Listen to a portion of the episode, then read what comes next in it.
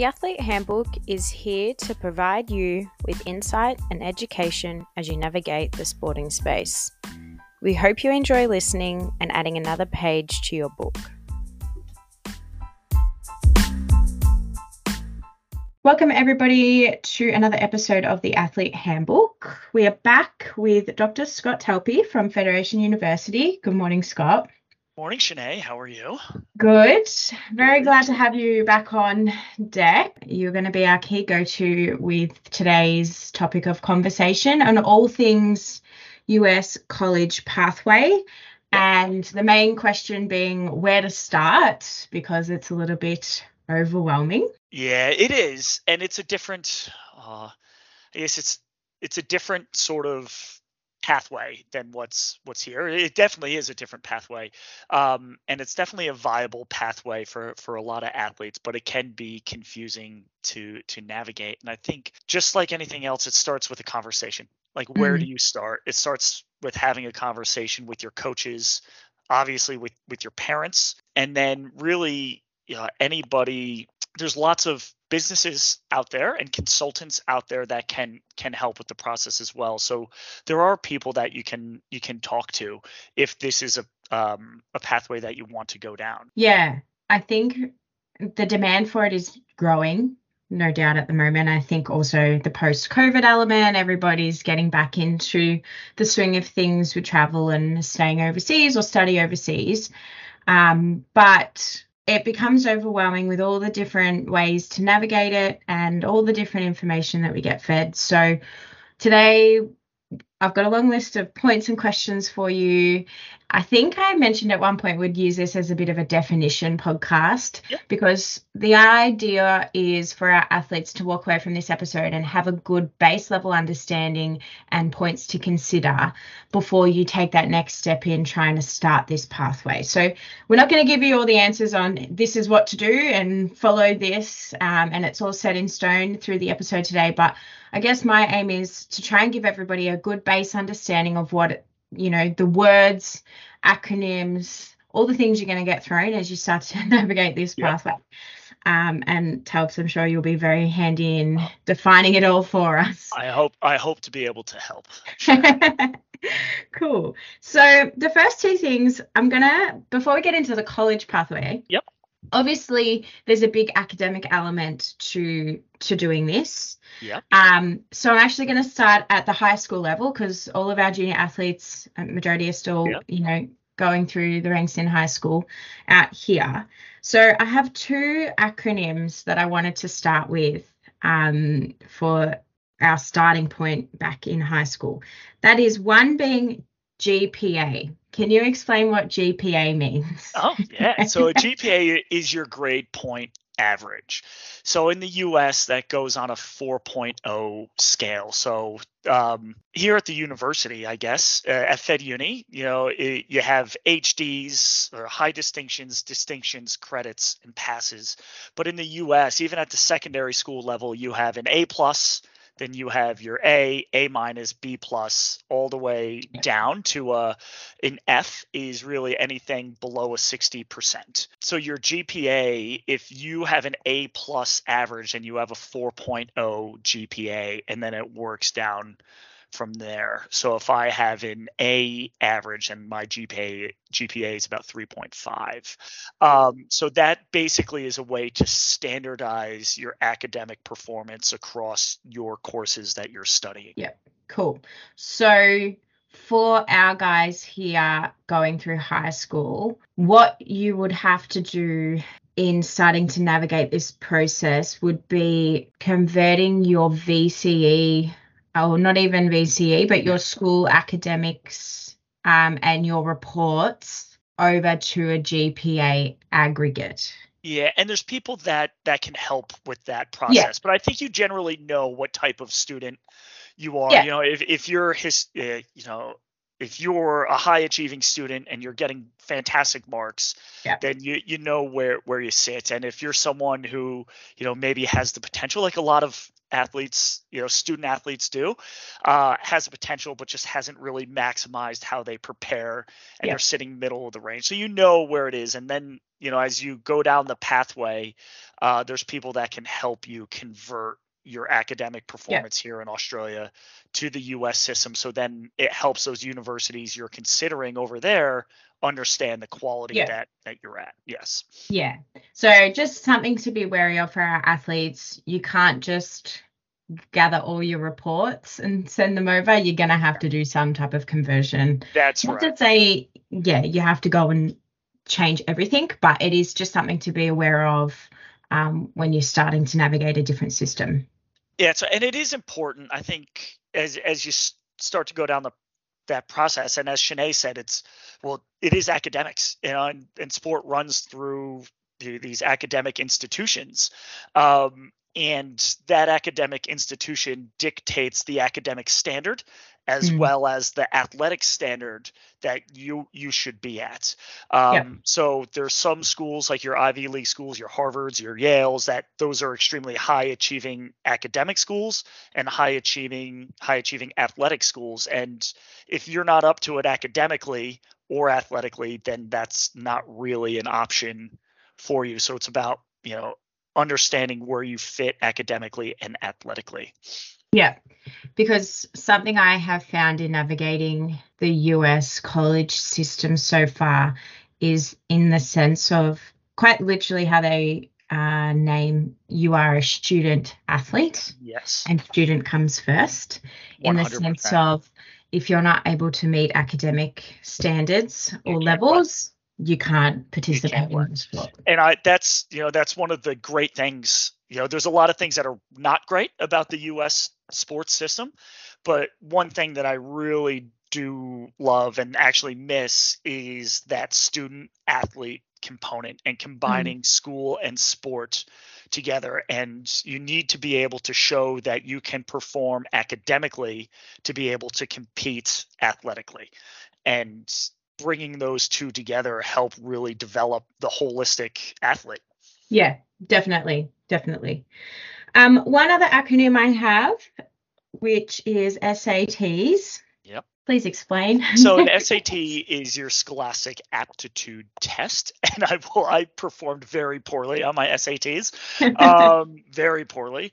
They're Uh, like but five hours in duration, aren't they? Yeah, they're a Yeah. long. It's a long test, um, and basically every you take them in year 11, year 12, so your junior, senior year over in the U.S., and then that sort of determines. Oh, it, it loosely like your ATAR, basically. In it shows what your academic standard is, and uh, some universities in the U.S. are moving away from it, just like some universities here are moving away from the ATAR requirements. Mm. Um, but that shows you shows the university your academic potential basically. And you know if you want to go to those ivy league schools your real high achieving academic schools well then your sats need to be high.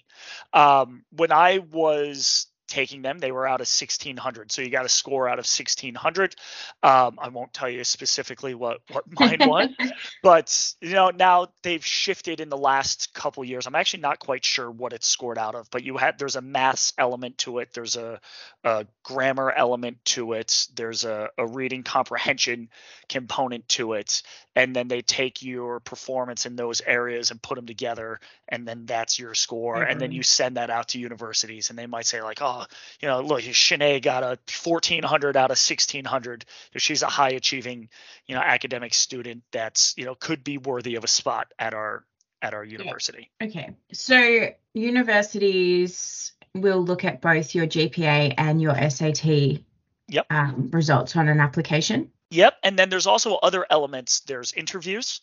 Mhm. um, and there's often essays and a and a written component to it. So this is going back quite a few years now to when I, I was doing it, but I had my SAT scores, I had my GPA my transcripts from my secondary school. I had to do an interview with an admissions team. I had to write an essay, and then I had to get letters of recommendations um, from close contacts to say that I was a good student and and a good athlete. Yeah, right. So does that like your senior year, do you do that across your senior year in preparation and um, Yeah, so start to do your applications to different colleges? Yeah. So over there, so because they don't exactly line up perfectly, so you, over Yeah. here we'll finish. You finish year twelve. Well, now Yeah. essentially you finish year twelve, and then well, the U.S. is now in the middle of their academic year. Yeah. So you still have like a six month period of time until you would go over and and start in. Well, basically, you would go over there and start in August. Yeah. Um. So, but you want to start doing it in year high, you know, early. Earlier the better. Getting yourself organized. Yeah. So this probably goes back a few steps. Yep. Um, but just while we're still on this the high school preparation space, Yep. would it be fair to say if you know some of our junior athletes here in Australia are looking at or considering the US college pathway to start to just get things or get across things earlier than better earlier is better than later, I'm assuming. uh, always it always is and this is where i've had a number of these conversations over my time here start early um, understand where a few there's a few questions that need to be considered if this is where you where you want to go down. One you need to understand that there's two standards that will dictate where where you go. So there's the academic standard which which we've talked about and then there's your athletic standard. So are you a division one player, which is the highest level uh, of competition over there, or are you a Division two, uh, which is in the middle, or are you a Division three? Now, bear in mind, I, I'd like to explain this to to potential uh, student athletes, is that only five percent of high school athletes, so you know, in the U.S., go on to play any level of Mm. of collegiate athletics. So even if you're going to play at a Division three level, it's still a very high standard of competition. When you think about the millions of, of people that participate in sport in the secondary school level in the US, and only five percent of them get any opportunity to play beyond high school is, you know, shows that it is a it is a high level of play. Yeah. So Yeah. there's the academic standard and then there's the athletic standard. So you need to figure out where you sit in that order. Like you might be high achieving academically, but maybe a division three standard in your sport athletically. And there's universities that can cater to that as well. You know, there's very, very good small academic universities and colleges over there. Um, that compete at the division three level and that's a fantastic option for for people as well Yeah, so I think, and I think we'll get into it down the line a little bit further, but it's probably worth saying you really probably need to do your research as an athlete wanting to go over there to figure out what is going to suit you best for your needs, not get caught up in a lot of other moving parts at the Yeah. same time.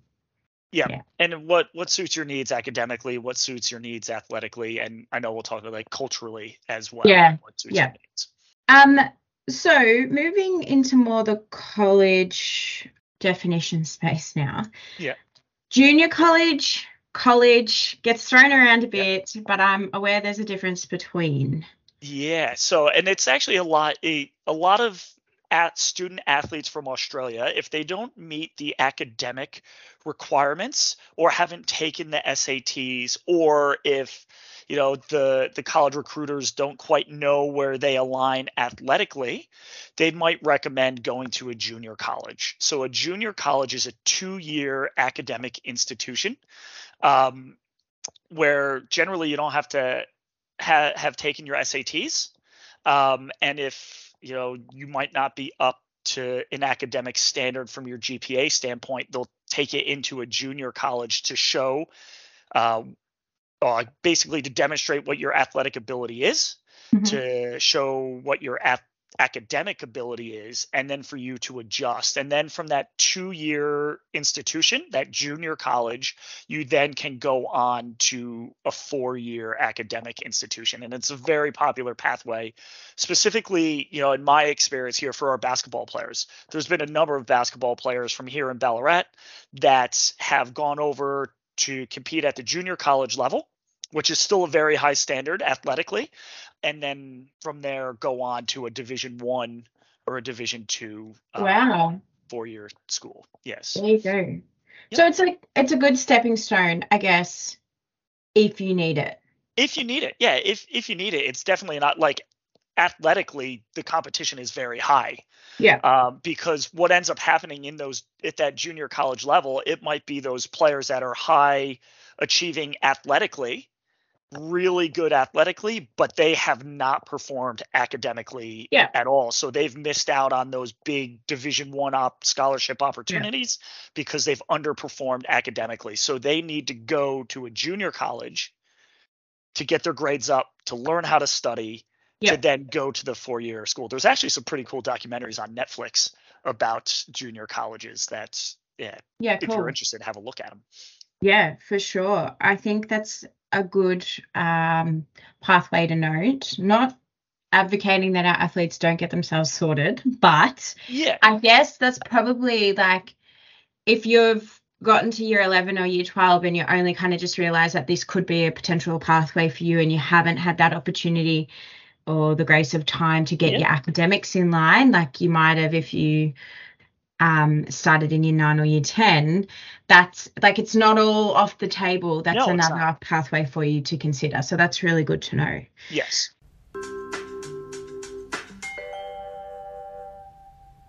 So my next question for you, and I, it's probably a two-parter because I, is it best to start with what is the NCAA, and then work into the divisions of college? Yeah. Yeah. So um, the NCAA is a National Collegiate Athletics Association, and that's the governing body really for the vast majority of university athletics Yeah. over there. And they set the rules and regulations. Um, so within NCAA, there's three divisions. You have your Division One, which we've mentioned before. That's your high standard. There's about, oh, don't call me on this, but there's about three, depending upon the sport, there might be like 300 Division One universities, and then Division Two, and then your Division Three level, and then even within you know Division One, there's a big gap. You know, depending upon the sport, um, you know, there's a big gap from your number one team in the country all the way down to your bottom bottom level in terms of standard of competition. Yeah. But um, you know, I was doing some and question, well, how big is the gap from a division three school to a division one school? So I think I actually did a bit of homework on this Shanae and me liking numbers and liking stats. I actually to me, so if we look at track and field, for example, and it's a nice, easy way to explain it. So if we take the women's 100 meter sprint, right, and we look at the NCAA champion in the hun- women's 100 meter sprint from the Division One, Yep. Division Two, Division Three. So from Division One, the 100 meter sprint time to win national championships was a 10.72 in the 100 meter, Yeah. which is pretty quick. But yeah. at the Division two level, the national champion was an 11.09. And then at the Division three level, the national champion was 11.49. So that's a 7.3% difference from your Division one to your Division three. Still quite good at your Division three standard. Um, and then when we look at the men's, your D1 national champion in men's 100 meter sprint was a 9.89. yeah Um, Division two was a 10.02, and then your D3 was a 10.13. So that's a 2.3% difference from D1 to D3. All still very, very good, um, but it does show that there is that that gap out there. And you know, to in another sport like basketball, for example, you know, your major D1 basketball players from a men's standpoint are going to be six four as your shortest player all the way up to Yeah. seven seven foot Yeah. whereas at the d3 level you're probably not going to see many seven footers that are hitting yeah hitting three Yeah. pointers um something i've also found thank thank you for doing that because i think that like for me especially like i still think that's such high quality It It's is. like div three that just rec- like there's not even a second between that those times and that just still shows you the quality and reminds you in the sense of just how big and the level of things over in the us um so thank you for that but i think i was also thinking on the point there that also too some like I think people can get caught up in, oh, but I really want to be at that Div 1 level or I really want to be this college and get very like pinpointed on a specific college. But you've kind of also, I think, need to keep in mind that yes, some colleges might be big um, on one to two or three sports, but it doesn't necessarily mean that's going to be a great fit for you and your sport. You might be better off at a Div 2 level because it's a better um, school or a stronger college for your sport as well. And don't forget, yeah, you're 100% correct, Shanae. Um, what is best for you as an individual, which you mm. mentioned before, and then what do you want to study? Like you're mm. going there to study to get a degree so you can get a job. So you need to say, all right, well, I want to study exercise and sports science, like pretty much everybody does, right? Yeah. so you might say, I want to study exercise and sports science, but then you need to look and say, all right, well, does the university you're going to offer that degree? Yeah. yeah. So yeah, does it have the sport? Does it have the degree? Does it have the coach that aligns with you as a as an athlete? Yeah, lots yeah. to consider. And I think another point on that, which I think more and more of our athletes are coming to understand, but US colleges don't just look at um, football being American football or basketball as their sports at the same yeah. time. um, so like rowing is very big at some colleges, track and field, or as you yep. know, we know here as athletics. That don't get that confused to yep. our guys because they in in the US their athletic department is their our what we would call yes. sports department and they refer to athletics as track and field um, but rowing track and field golf um, yep. tennis is huge as well to my understanding yep. so there's so many different other ad- avenues swimming um, we've got a few swimmers that are keen at the moment as well um, please don't just think that because you don't play basketball that you i know majority of the stories we will hear is yes, an athlete went over on a US college pathway and they played basketball, um, but that's not the case. They don't just look at you know two to three sports. It's huge in yeah, that, that athletics department can be for a big for a big Division One school. Um, there will be all the way, you know, there's squash, there's, yeah. you know, there's tons badminton. of badminton, there's tons of sports uh, available to to the athlete. And then even like I worked um, a few I was at a Division two school, um, and within that Division two school had a massive track and field program very good high quality track and field program. We had swimming we had diving we had did not have tennis because it's cold. Um, so we did not have a tennis program because it was very cold where where we were. Um, you know cross country lots lots of opportunities for for those sports. Yeah, cool. This next question I just wanted to briefly touch on in the sense of I guess giving some context further to the spread of the colleges across the US, and that's the Power Five conference and yeah, how so, that gets broken down. yeah, so there's five conferences in the in the NCAA Division One area that are, uh, I guess, bigger. They're yeah. bigger. These are the ones you see on like, you know, Instagram where there's 120,000 people in the football stadium and like yeah. Enter Sandman's playing and everybody's jumping up and down and screaming. These and, these are the TikTok videos you've been yeah. seeing. Matthew McConaughey at the Texas games like this is the level of college that we're talking about. My son, my son Max at the moment is is obsessed with them. Like he watches all these Instagram and TikTok videos of baseball facilities uh, and things like that, and they're all in like these big the Power Five conferences. Yeah. So the big NCAA Division One conferences are the Atlantic Coast Conference, which the ACC. Yep. So that's essential. Well, it used to be it's a bit of a shift now, but it used yeah. to just be big universities all the way down the East Coast.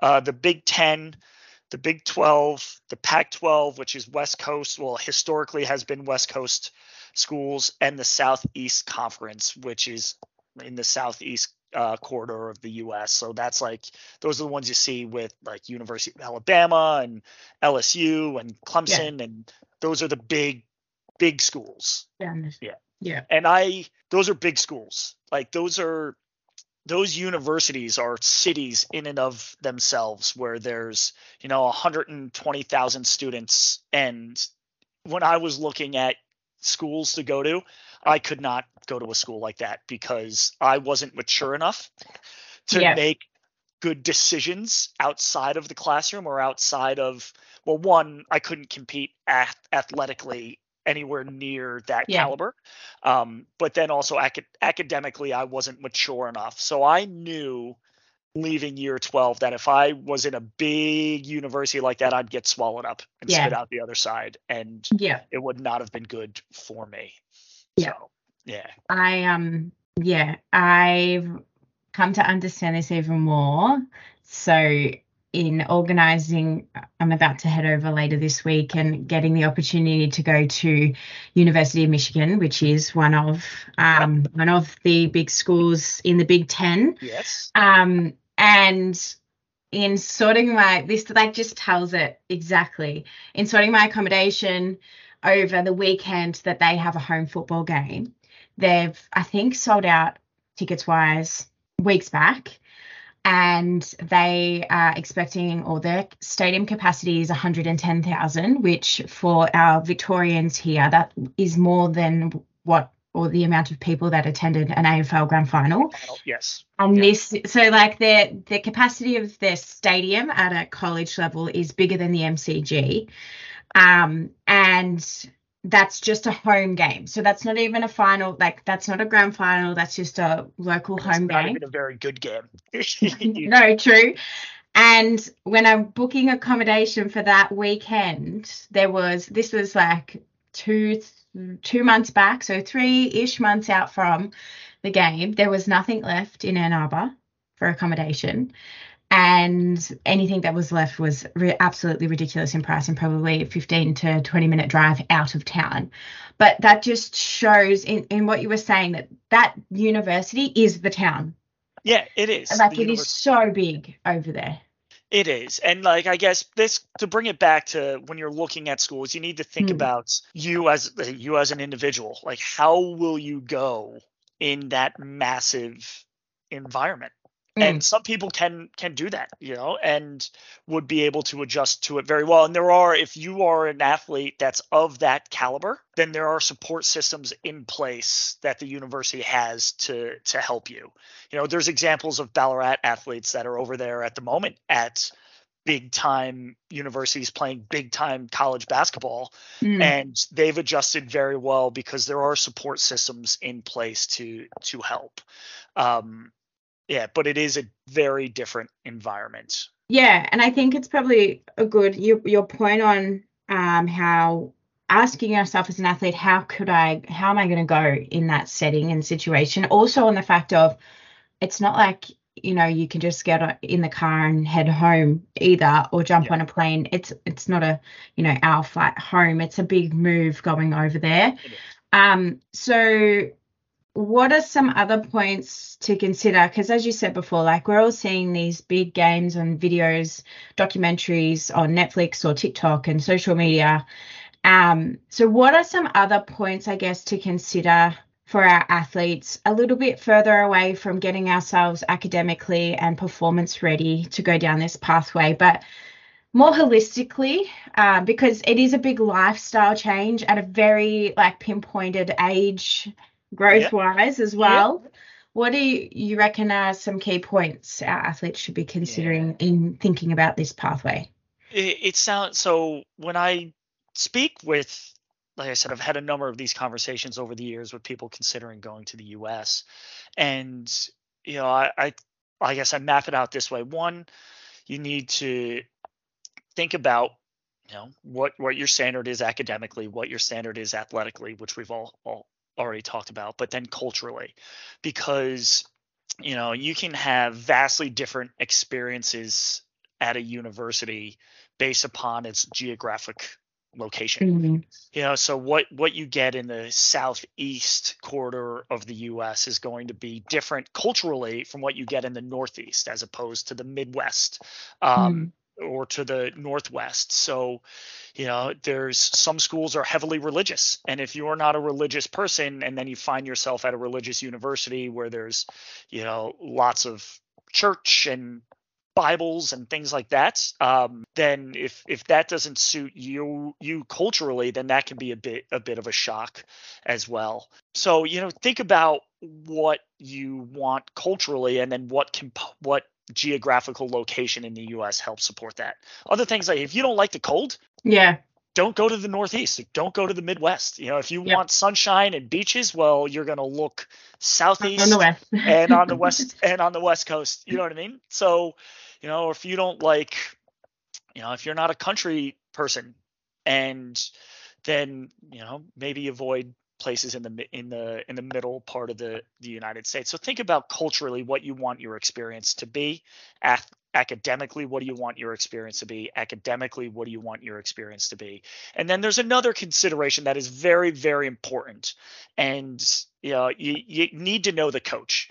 So you know once you figure out what you want to study what your academic standard is where you want to be and you narrow down choices to to schools then you need to make sure you can have a good relationship with that coach at that university. And you know i depending you know they're going to do recruiting they're going to recruit you. They need to see if you're going to fit with their program.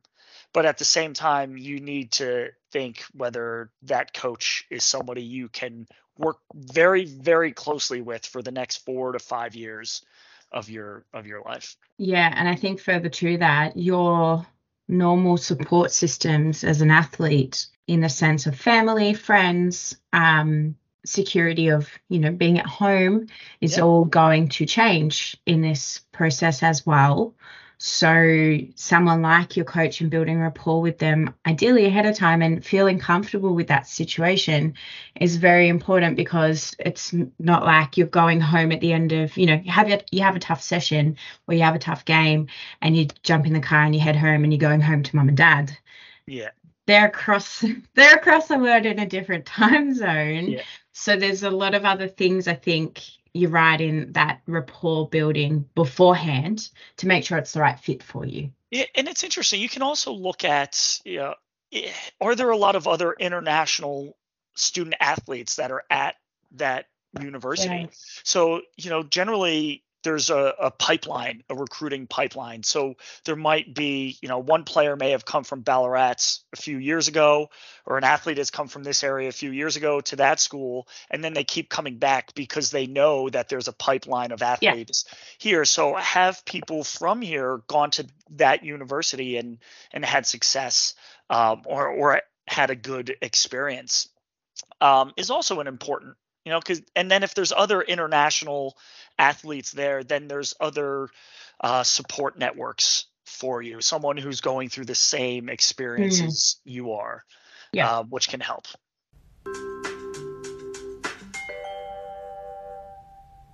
so i just want to jump back a little bit in the sense of you were saying um, chatting with the coach, building the rapport, seeing that it's a good fit for you. When um, and I know you may not have the hard and fast answer for this, but something we're finding that's becoming more and more popular is how to build your presence as an athlete to start to navigate that and the recruiting and putting yourself out there a little bit. It seems quite big out of the US that social media is a, little bit of a, an important um, tool in um, having a bit of a I guess brand is that the word to use, yeah. or just a presence? I guess is probably yeah. a better term. So and how to navigate it.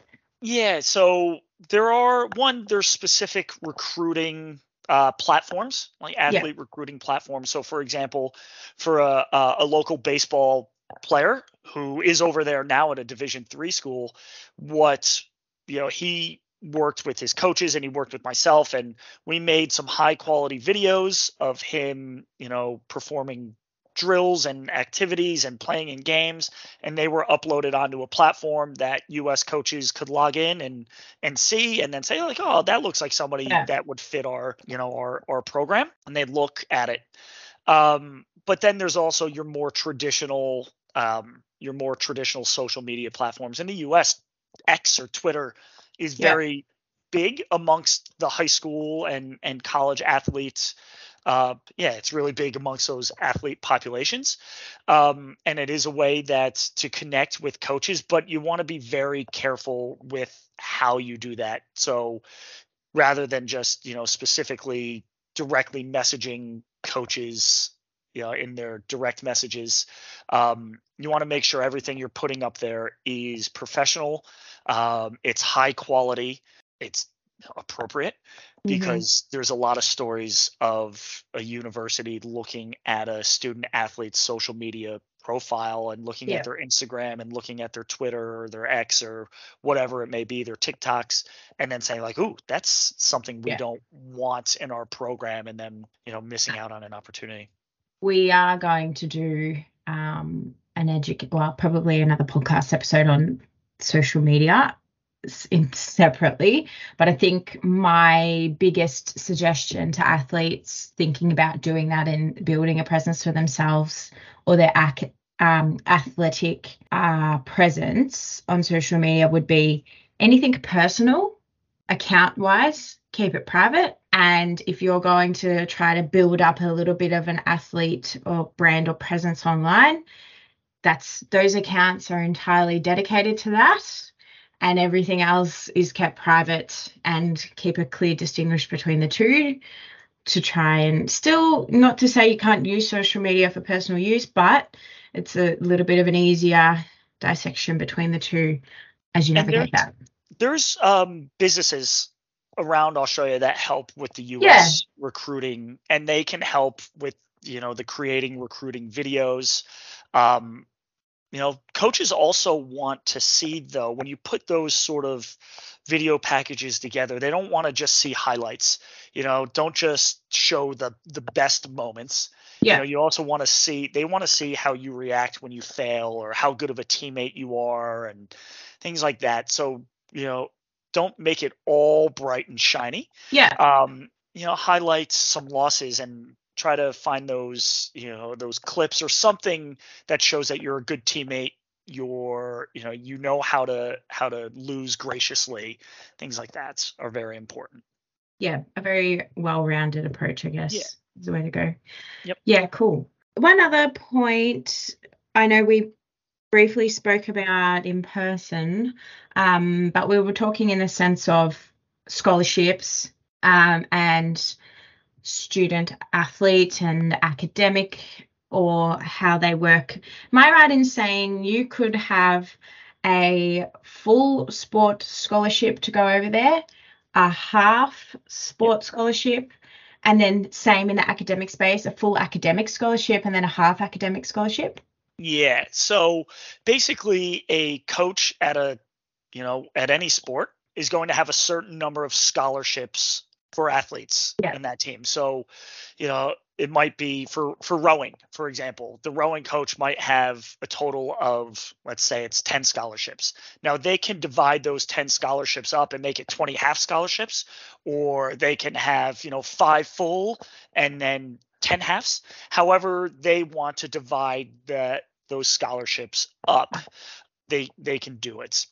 And not all uh, so Ivy League, so Ivy League, your Harvards, your Yales, your Princetons, those real high academic, they don't do athletic scholarships. So there's no athletic scholarships, but and Division three schools don't do athletic scholarships Yeah. and there's less athletic scholarships at the division two level than there are at the division one level so um but that doesn't mean that coaches can't find ways or athletic departments can't find ways to help financially support you know the even at, if you if you know you're at a division 3 standard and that's you know where where you're going to end up well yes there's no athletic scholarships but they might be able to provide you with an academic scholarship if Yeah. your if your academic performance is at a high level um, and they might be able to find other sorts of scholarships to help cover the cost of room and board and things like that to help lessen the cost associated with with attending yeah, right.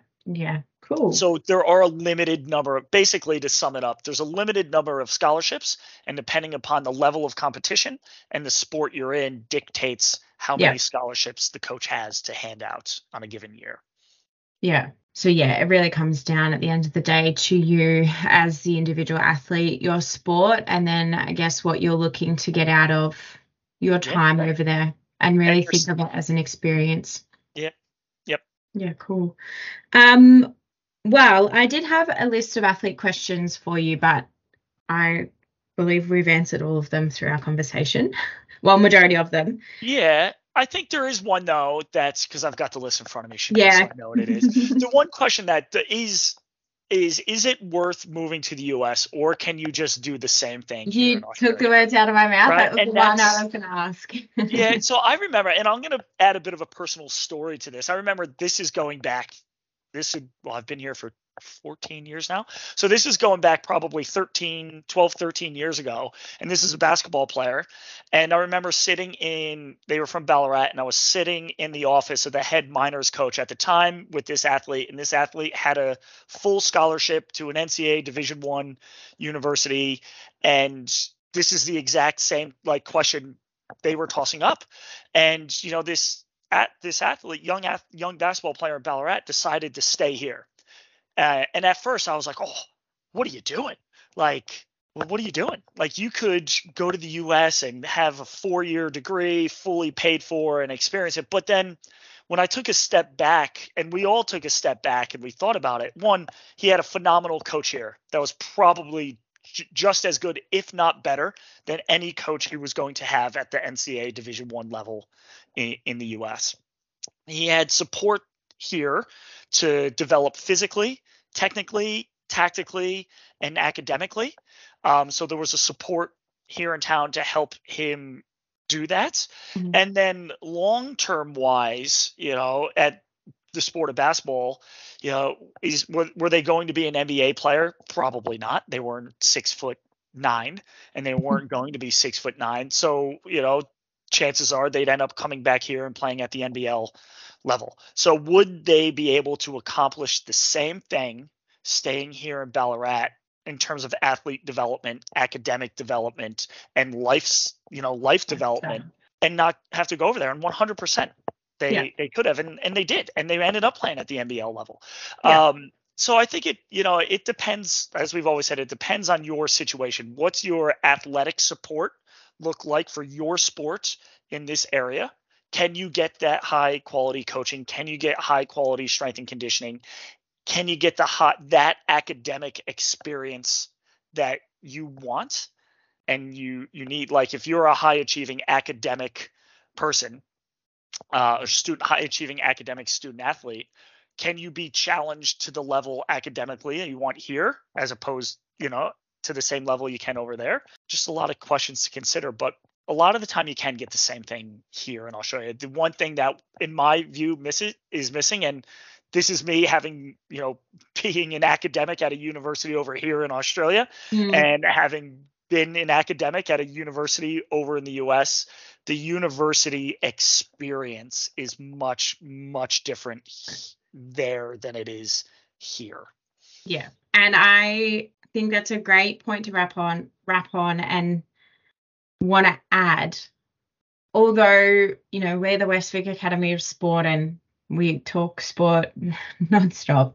yep. there's also the opportunity if, you know, some of us get to the end of our high school years and it's the end of our sports pathway in a, you know, high level capacity it's also an opportunity you could go over and study in the US and have absolutely nothing to do with your sport at the same time. You can also look at this pathway as a life experience and as a study and academic experience and have actually nothing to do with your sport. It's just another pathway you could also consider um, away from university here in Australia as well. So I know we harp on about sport and sports scholarships and all the things, but it is still an opportunity that's available to everybody if they want to look down that pathway. Your sport doesn't necessarily need to dictate it at the same time. Yeah, you're totally right, Shanae. And I guess I'll just summar I'll summarize everything. You know, if if this is something you want to go down, have conversations with key people in in your life. Obviously, your parents first and foremost, your coaches, um, your coaches that are around you, and then from there, you think about those considerations. What's your academic, you know, standard? What's your athletic standard and be uh, open and honest with yourself Mm, and others uh, about that. And then from there, think about all right, what do you want from a cultural experience? mhm. And then who's your coach going to be? And Yep. you have to have that good relationship with whoever the coach is over there. Yeah, awesome.